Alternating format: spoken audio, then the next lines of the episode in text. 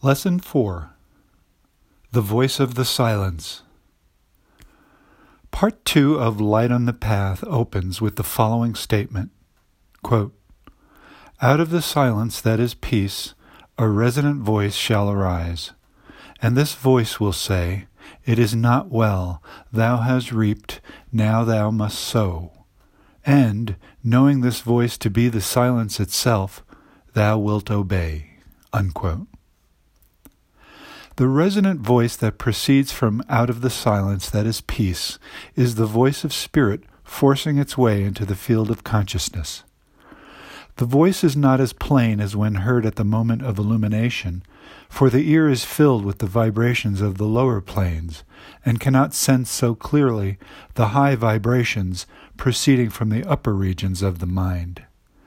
But the voice is insistent, and if listened to, will make itself heard. It will not be confused with the thought waves with which the ether is filled. For when one thinks of the spiritual plane, he is lifted upward mentally, and the lower vibrations cannot reach him so plainly. He soon learns to distinguish the clear, pure voice of spirit from the grosser thought waves that are beating upon him. The voice of spirit always has an upward tendency, and its influence is always toward higher things. Quote, and this voice will say, It is not well, thou hast reaped, now thou must sow. Unquote. This passage pictures the longing which possesses the true occultist, who has experienced the higher consciousness, and which impels him to carry out in actual life the truth which he has received, to manifest in action and association with the world the thought which has come to him in the silence. The soul may wait in solitude until the truth comes to it, but the truth, when once received and given a lodgment in the heart, fills the soul with a divine unrest, and causes it to go forth into the world and live the life of the Spirit among and with men, instead of apart and away from them. The man to whom spiritual illumination has come, even in its lightest form, is a changed being. He radiates thought of a different character from that emanating from the minds of those around him. He has different ideals and consequently different thoughts, and his thought waves have an effect upon the great body of thought waves of the world. They leaven the mass. They are like the stream of pure water pouring into the muddy pond. His thoughts and presence are needed in the world's work, and so the spiritual mind sends him an impulse to go forth and live the life, to live it among men and women and not apart from them. It says to him, Thou hast reaped, now thou must sow. And knowing this voice to be the silence itself, he obeys. There are three great stages in the spiritual and mental life of the race, and as the babe before birth goes through all the physical changes, shapes, and forms that the race has passed through during long ages of evolution, so does the growing man go through the stages of the mental and spiritual evolution of the race. But the individual goes through only such changes as lead up to the stage of evolution he has reached at full maturity. He may reach only stage one if he is a stage one individual. If he is a stage two individual, he passes through stage one and then on to stage two. If he is a stage three soul, he passes through stage one and then stage two as rapidly as may be, and then unfolds into the stage three consciousness. Let us consider these three stages. Stage one is that plane of life in which the instinctive mind is in control, the intellect not being sufficiently developed to assert itself fully, and the spiritual mind being scarcely recognized. In this stage live the primitive races and the young child. Those dwelling in it have but little concern for aught but that which pertains to the physical life. Their thoughts are mainly those relating to food, shelter, and the gratification of the physical senses. There exists among these people a certain freedom, democracy, and a lack of the I am holier than thou or better than thou feeling, which renders their life freer and easier and happier than that of those in the next highest stage. They know little or nothing about sin and generally follow their desires without question. They have a sort of instinctive belief in a higher power, but do not trouble themselves much about it, nor do they imagine that certain ceremonies or observances are pleasing to deity, and that failure to perform are apt to arouse his wrath.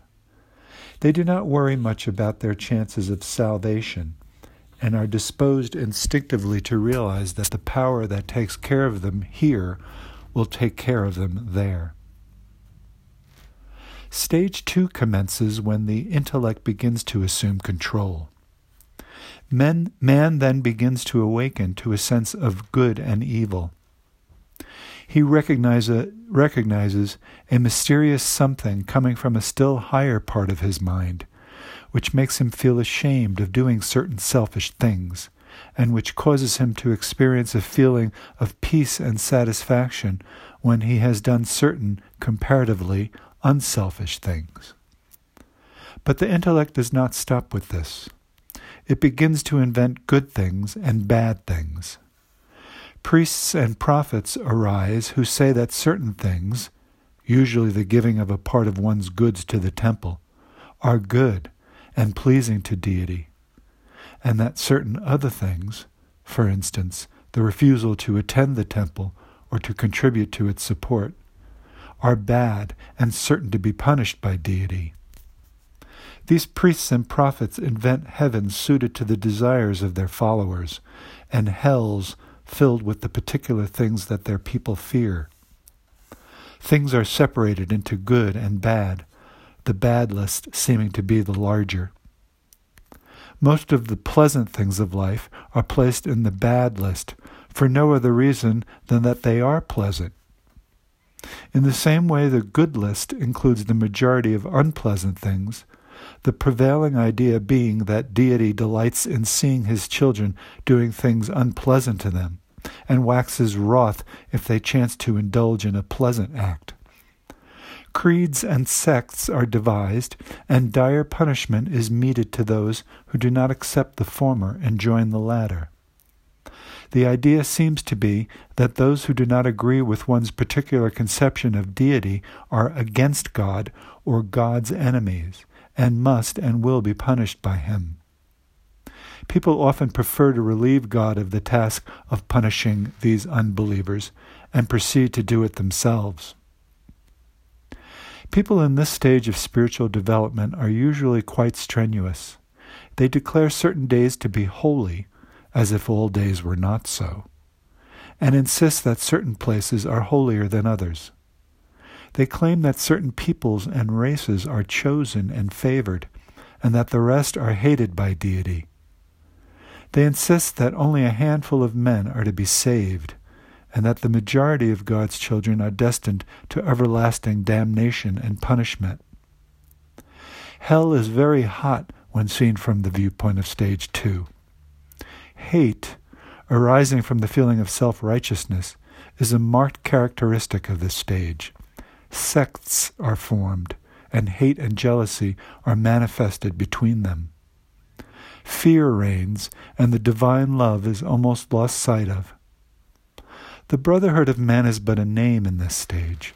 All the brotherly feeling that is to be seen is confined to the people belonging to some particular sect. The outsiders are not brothers, but heathen, pagans, unbelievers, dissenters, heretics, etc.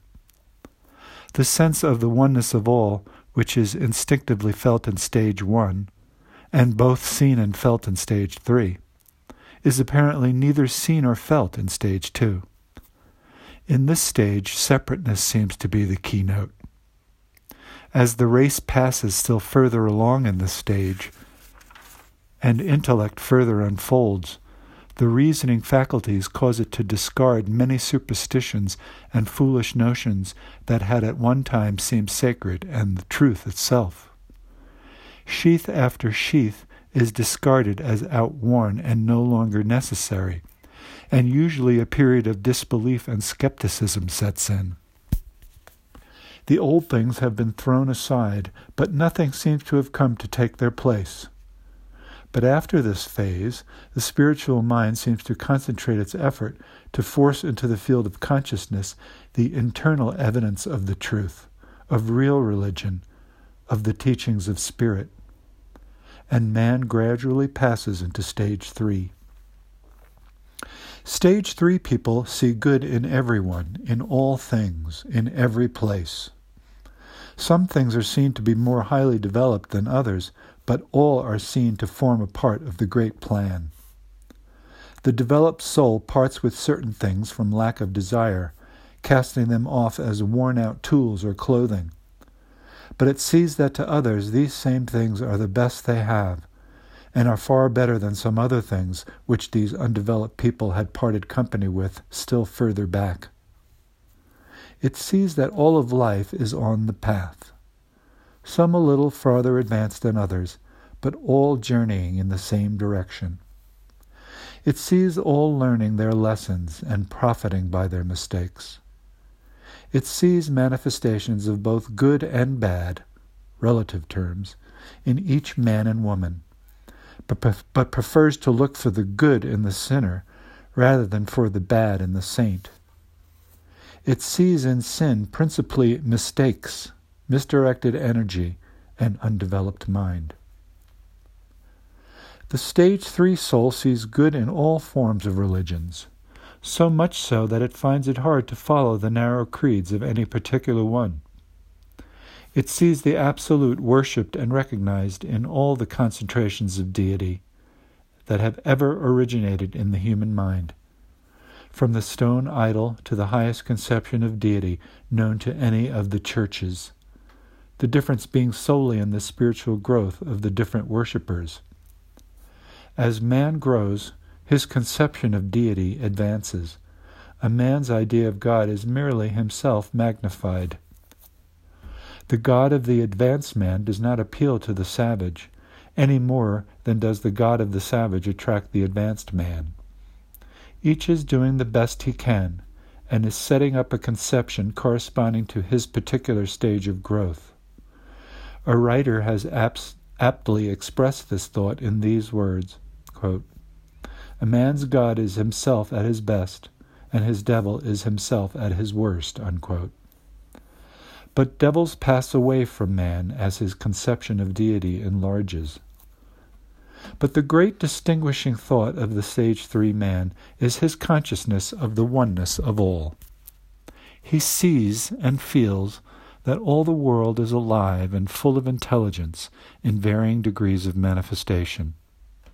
He feels himself a part of that great life. He feels his identity with all of life. He feels in touch with all of nature in all its forms. In all forms of life, he sees something of himself and recognizes that each particular form of life has its correspondence in something within himself. This does not mean that he is bloodthirsty like the tiger, vain like the peacock, venomous like the serpent. But still he feels that all the attributes of these animals are within himself, mastered and governed by his higher self, but still there. And consequently, he can feel for these animals, or for those of his race in which the animal characteristics are still in evidence. He pities them but does not hate his brother, however much that brother's traits may seem undesirable and hurtful to him. And he feels within himself all the attributes of the higher life as well as the lower. And he realizes that he is unfolding and growing into these higher forms, and that someday he will be like them. He feels the great throbbing life of which he is a part, and he feels it to be his life the sense of separateness is slipping from him. He feels the security that comes from this consciousness of his identity with the all life, and consequently he cannot fear. He faces today and tomorrow without fear and marches forward toward the divine adventure with joy in his heart. He feels at home, for is not the universe akin to him? Is he not among his own? Such a consciousness divests one of fear and hate and condemnation. It teaches one to be kind. It makes one realize the fatherhood of God and the brotherhood of man. It substitutes a knowing for a blind belief. It makes man over and starts him on a new stage of his journey, a changed being. No wonder that one in this stage three is misunderstood by stage two people. No wonder that they often consider him to be a stage one man because he fails to see evil in what seems so to them. No wonder that they marvel at his seeing good in things that do not appear so to them. He is like a stranger in a strange land, and must not complain if he be misjudged and misunderstood. But there are more and more of these people every year. They are coming in great quantities, and when they reach a sufficient number, this old earth will undergo a peaceful revolution. In that day, man no longer will be content to enjoy luxury while his brother starves. He will not be able to oppress and exploit his own kind. He will not be able to endure much that today is passed over without thought and feeling by the majority of people. And why will he not be able to do these things? May be asked by some.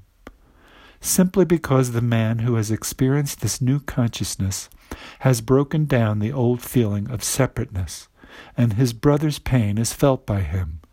His brother's joy is experienced by him. He is in touch with others. From whence comes this uneasiness that causes men to erect hospitals and other charitable institutions? From whence comes this feeling of discomfort at the sight of suffering? From the spiritual mind that is causing the feeling of nearness to all of life to awaken in the mind of man, and thus renders it more and more painful for them to see and be aware of the pain of others, because they begin to feel it, and it renders them uncomfortable and they make at least some effort to relieve it. The world is growing kinder by reason of this dawning consciousness, although it is still in a barbarous state as compared to its future condition when stage three becomes more common. The race today confronts great changes. The thousand straws floating through the air show from which direction the wind is coming and whither it is blowing. The breeze is just beginning to be felt. Soon it will grow stronger, and then the gale will come which will sweep before it much that man has thought to be built for ages. And after the storm, man will build better things, things that will endure. Have you not noticed the signs? Have you not felt the breeze? But mark you this the final change will not come from hate, revenge, or other unworthy motives. It will come as the result of a great and growing love, a feeling that will convince men that they are akin, that the hurt of one is the hurt of all, that the joy of one is the joy of all, that all are one. Thus will come the dawn of the golden age.